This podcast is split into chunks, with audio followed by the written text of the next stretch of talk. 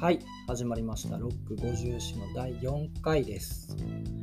このロック54でですね、僕も初めてポッドキャスト収録というのをやってみてるわけなんですけど、最初はもうステルス状態でですね、誰にもどこにも告知せず、こっそりひっそり始めました。で収録の練習を兼ねても3回ほど、まあ、撮ってみてですね、この4回目の収録をやろうかなと思ってた頃に、もうそろそろいいかなと判断して、おもむろにツイッターですね、ポッドキャスト始めました的なツイートをしたわけです。で、まあそんなわけで、今回が第4回目ですね。で、3回やってみて気づいたことがあって、喋る声に元気がないなと。ただまあ無理やり元気に喋ってみてもなんか、それもなんかちょっと違うのかなと思ったので、まあ、普段通りの、まこんな感じの声でいこうと思います。はい。で、まあ何回かやってみてですね、まあ自分の中ではこの、ポッドキャストもう間もなくネタ切れ間近なんじゃないかと不安で仕方ないんですけど、今回はこのロック 54C の収録に使ってるものを紹介してみようと思います。別にそんなですね、凝った機材とか全然使ってなくてですね、必要最小限みたいな感じなんですけど、えー、とコロナの影響で、まあ、テレワークっていう形態で、まあ、自宅で仕事をしてることについては、まあ、以前の回でも話したと思うんですけど、この状況を機にですね、購入したものなどを使っています。で、収録に使ってるものは3つです。3つあります。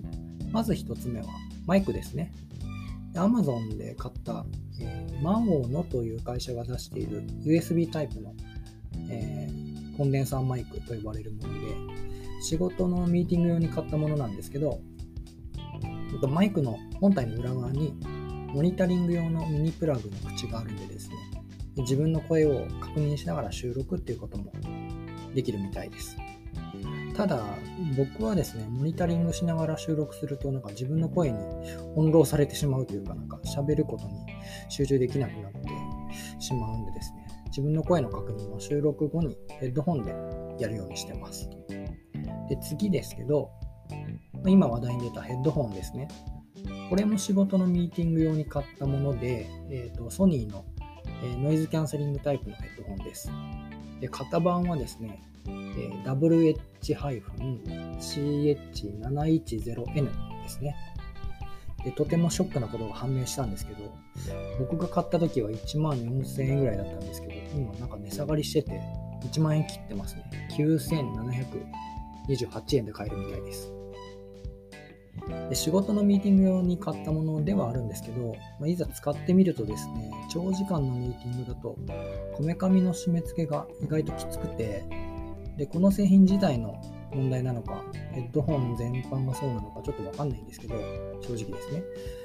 ちょっとこれだとミーティングが厳しいなということで、仕事ではですね、アフターショックスのエアロテックスという骨伝導イヤホンを使ってます。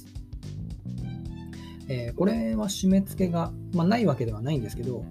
ソニーのヘッドホンよりもかなり楽でですね、骨伝導タイプなので耳も塞がないですし、運動する際とかも相性がいいかもですね。はい。えー話が少しそれちゃいましたけど、最後ですね。最後は収録です。つまり録音のための仕組みなんですけど、これはアンカーというウェブのサービスを使ってます。でこのポッドキャストを始めるにあたって、まあ、初めて使ってみてるんですけど、とてもシンプルな画面の作りになってるので、で自分のような収録初心者でもですね、すぐに使えるようになると思います。えーこれからポッドキャストを始めてみようと思ってる方にはお勧めしたいですね。で僕はパソコンのウェブブラウザーから利用をしてるんですけど、スマホ版だとですね、ゲストを招待して2人以上で録音することもできるみたいです。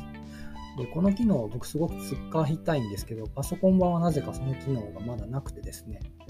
今後ゲストをお呼びしてお話ししたい場合とかはどうしたらいいかなとちょっと考え中です。はい。ということで、今回はポッドキャストの収録に使っているものを紹介してみました。で冒頭でもちょっと話したんですけども、ネタ切れが近いんでですね、ご意見とかご感想とか、一緒に音楽の話をしたいとか、もしあればですね、シャープ ROCK54、